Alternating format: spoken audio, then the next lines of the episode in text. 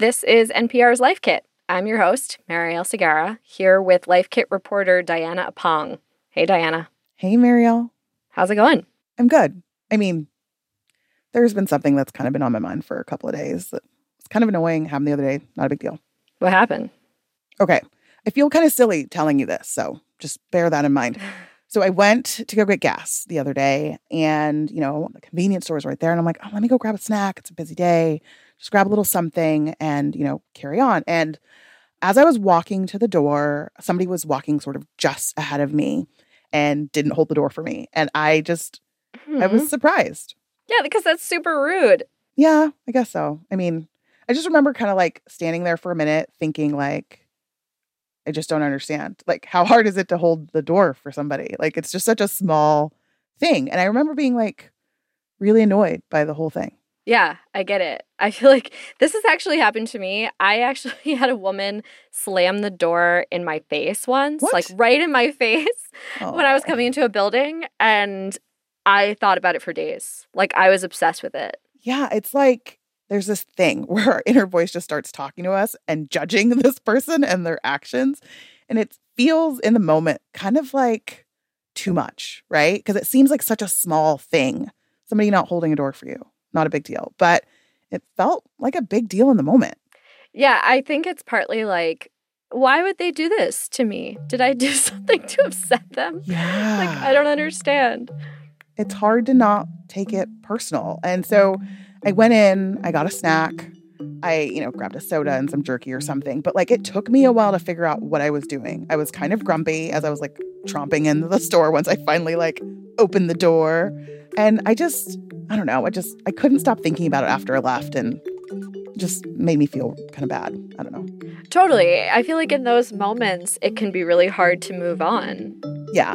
Anyway, thank you for listening and for not saying that I shouldn't have taken it personally because it sounds like you get it. Yeah, I wouldn't say that. I don't like to hear that either.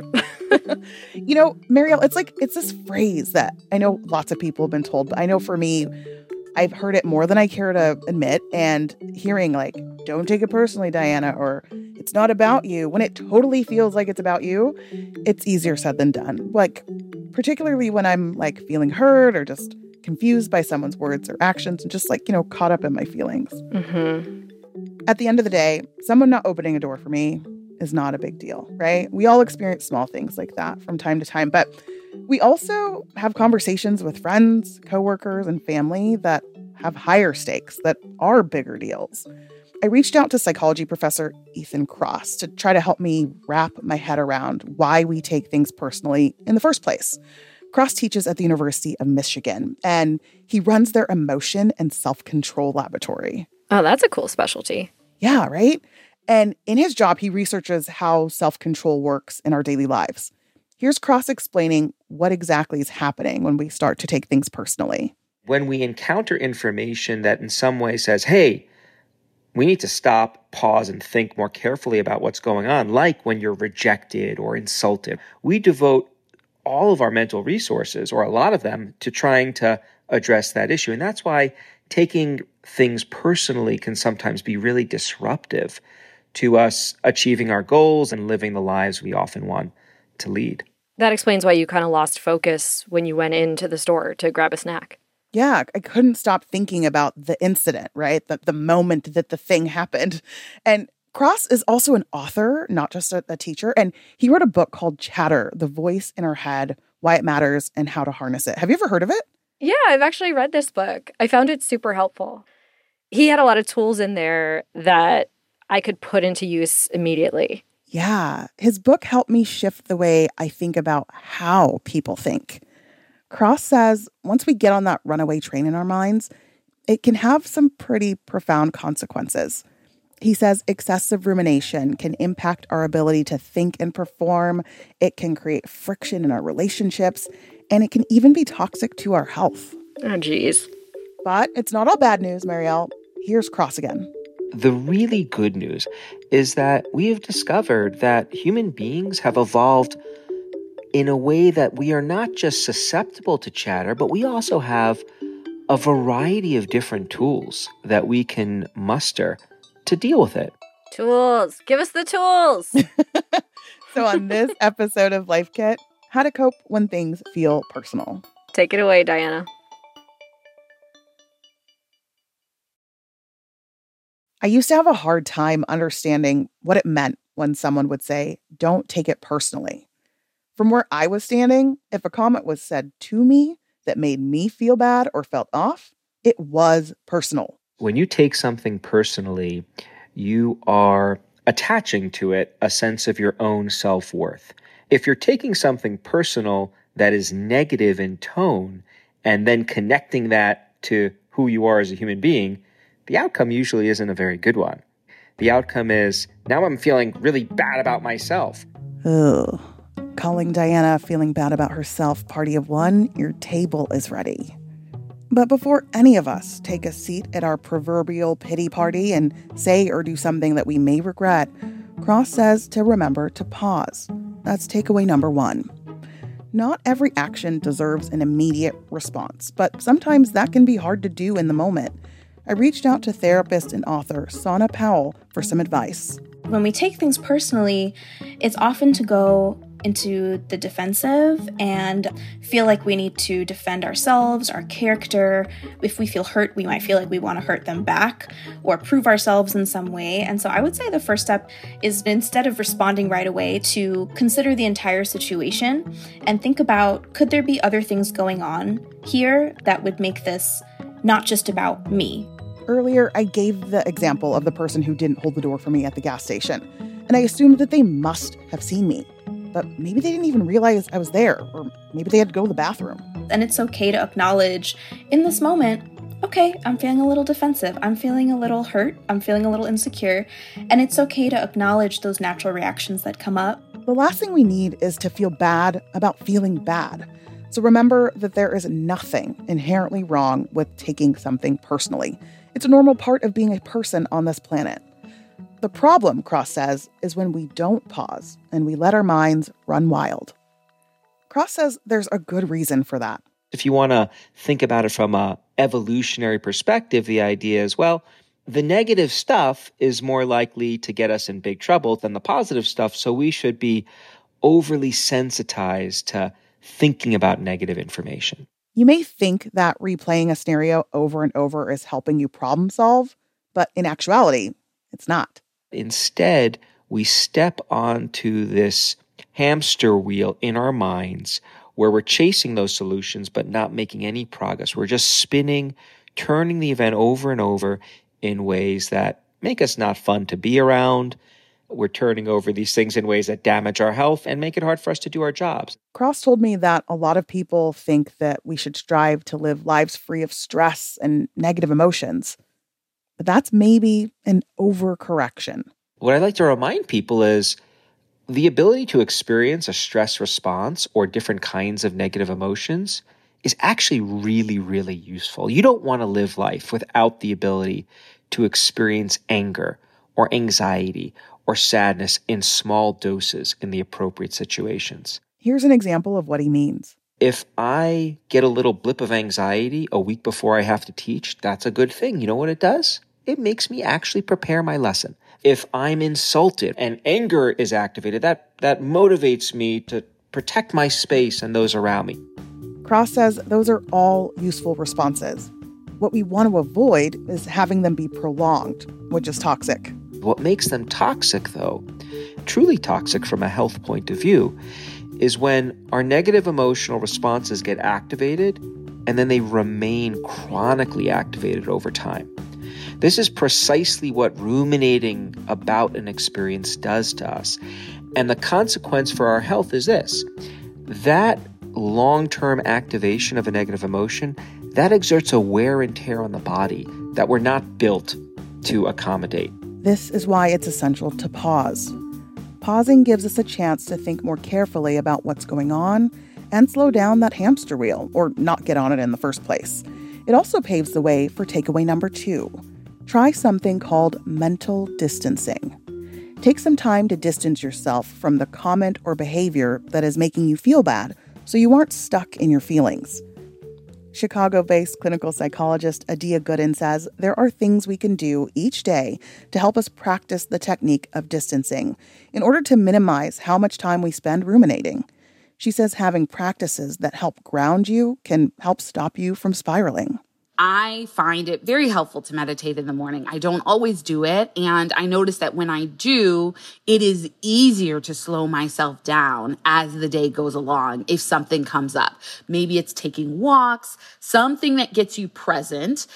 And if you make that a habit, it's going to be easier to sort of carry that into your day. Gooden also shared that part of distancing is letting go of control.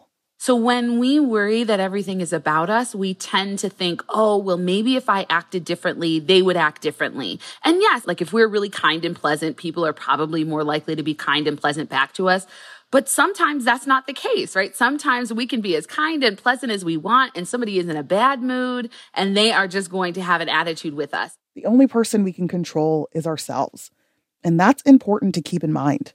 And if it's like, well, how they act is about them, then I'm going to act in a way that feels aligned with my values. I'm going to show up in a way that feels good for me. Professor Kross also suggests something called distanced self talk. It involves using your name and the second person pronoun you to coach yourself through an event. Why does this work? Think about when we use names and words like you. We use these parts of speech when we think about and refer to other people. So the links in your mind between using a name and thinking about someone else is very, very strong. And so the idea is that when you use your own name to weigh in on your problems, that's providing you with a sense of objectivity. It's reducing your sense of self involvement. I know this may sound strange, but it's worth a try. For example, instead of recounting the gas station story to myself in the first person, I would say something like, Diana felt a little frustrated when a person didn't hold the door for her, but there's a good chance that other person didn't see her, and it's not a big deal. Another thing to try look at the big picture, like the really big picture. Here's Professor Kross again. Think about how are you going to feel about this tomorrow, next week, next month, 10 years from now. If none of those work, you can always do the ultimate temporal distancer, which is how are you going to feel about this when you're dead? Oof. Kross says asking yourself those questions can help get you out of a chatter loop. Okay, so let's say you're taking something personally. You paused and acknowledged your feelings and distanced yourself in order to see the whole picture, maybe with some distant self talk. After all that, you may decide to just let things go and move on. But maybe this is a situation where even after you've recentered yourself, you'd like to give some feedback. Whether it's because you want to maintain a relationship or you just don't want to be treated a certain way, it's up to you to decide when it's a good idea to do our next piece of advice. So, if you think it's worth the emotional labor to clear the air, it's time for takeaway number three try to seek clarification. When we take something personally, it's usually due to a miscommunication and the story we have put together in our head. Here's therapist Sana Powell with Why because our perception of what was said or what was done is very biased. It is from our own worldview. Having a clarifying conversation can be hard. You may be uncomfortable, and the whole thing may be super awkward. Things can feel even more complicated if you come from a marginalized identity and are looking to speak to someone in a position of power or privilege. Powell offers one approach for example, hey, when you said that thing or when you did that thing, this is how I interpreted it is that correct? Or am I missing something here? And it takes courage to be able to do that because it means making yourself vulnerable and even admitting, like, hey, this affected me. When you did or said that, that impacted me, and I'm in my feelings about it, and so I want to talk about it. This helps the person see how their words or actions are impacting you. And hopefully, that means that maybe they'll change their behavior in the future. Seeking clarity can also prevent more negative messaging from entering our minds. Kross says our minds are really good at absorbing negative thoughts and creating stories. We often tell stories to ourselves, and your inner voice helps you do that. So, those are all the wonderfully positive sides of your inner voice. You don't want to get rid of it for those reasons. But then there's this dark side, which you and I, and I'm guessing many listeners, are familiar with, which is Bad things happen, bad experiences, losses, rejections, anger provoking events, anxiety, envy. You fill in the negative experience. By seeking clarity, you can clear up any confusion that may be occurring. For example, let's say your partner is always on their phone at dinner time and it makes you feel like they don't care to connect. Here's clinical psychologist Adia Gooden again with some guidance on how to approach this type of scenario the story I'm telling myself is that since you're always on your phone, you don't really care to pay attention to me and, and what I'm saying. And it's making me feel like you don't think I'm worthy of your attention. Right. And they might say, Oh, shoot. Ugh, I didn't mean to. Or, you know, I've been kind of frustrated and I didn't know how to bring it up. So I've just been looking at my phone instead of making eye contact with you. Let's talk. We're now equipped with a few tools to help us in the midst of a potential personal attack. But I was curious if there was a way to preemptively take things less personally. You know, armor up a bit in advance. Gooden says there is power in growing our confidence. She helps people believe that they are unconditionally worthy and has our fourth and final takeaway build up your self worth. When we're looking for other people to affirm our worth, then any little thing they do either feels like it confirms or disconfirms whether or not we're worthy right? So if they're rude, that, oh my gosh, I must not be worthy of respect, right? If they're nice, okay, I feel great, right? But we're sort of dependent on other people and how they respond to us for our sense of worthiness. If, in contrast, we're grounded in the fact that we're unconditionally worthy, then if somebody doesn't treat us that way, we can say, okay, well, I don't know what's going on with them. I know I'm worthy of love, care, and respect. So I'm not going to spend time around this person or I'm going to talk to this person about that. But I'm not going to think their behavior makes me unworthy. This is hard work and not something that comes easily. But if we take the time to grow in our self worth, it can go a long way. I asked Gooden if there was anything missing from the conversation of how to cope when taking something personally. And this is what she had to say. I think often the advice around not taking it personally is if it's not about you, you shouldn't feel anything in response. And we're humans. And as humans, we have emotions and we want to be accepted. We want to be cared for. We want to be loved all of those things. And so when we don't feel that, we're going to have an emotional response. Both Gooden and I are women of color. And I know for me personally, it can be hard to remember who I am and not let the noises of the world impact my self worth. She practices positive self talk around this. There's no problem with me being a black woman. There's not a problem with that. It's fabulous.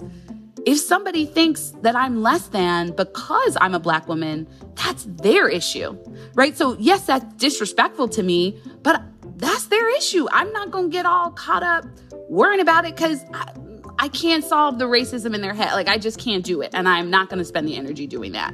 This is key to the foundation of building our self worth. Gooden says we do that by periodic check ins with ourselves, getting curious and mindful about our moods, and what might be impacting us than practicing self acceptance, like thinking of all the things that make you, your culture, your gender, whatever it may be, really wonderful. How can you offer yourself encouragement and support, maybe around how you're feeling? Wow, you know, that felt really disrespectful. And you know what? You're worthy of respect, right? And it might even be saying, you know, it probably wasn't about you. Even though that felt really bad, it probably wasn't about you. And let's make sure to spend time around people who remind us that we are worthy. Right? So, some affirmation, some encouragement. So, I see you, I accept you, I affirm you. A little self worth can go a long way toward spending less time and energy getting caught up in other people's words and actions towards us. Here's a quick recap of the best ways to cope when you're starting to take something personally. Takeaway number one not every action deserves an immediate response or a response at all. Pause and give ourselves a moment to consider the entire situation. Make some time to recognize your emotions and feel your feelings. Takeaway number two practice mental distancing. It's sort of exhausting to walk around thinking that everything everyone else does is about us, right? That's how a lot of us operate because we're in our own heads. Take a walk, meditate, or even listen to your favorite music. Take that time to decide whether you can just move on or if you need to address it. If you realize that you do need to say something, it's time for takeaway number three seeking clarification. When we take something personally, it tends to cloud how we think about ourselves. And if it's something really significant, that's all we can think about. So our attention narrows in on the situation at hand. Uncloud your mind and ask clarifying questions. Takeaway number four build up your self worth so that it's easier to untangle who you are and your worth from someone else's behavior. For more Life Kit, check out our other episodes. I've hosted one on how to shake the feeling that you're an imposter. And we've got another one on why you should stop complimenting people for being resilient. You can find these at npr.org slash lifekit. And if you love Life Kit and want more, subscribe to our newsletter at npr.org slash lifekit newsletter.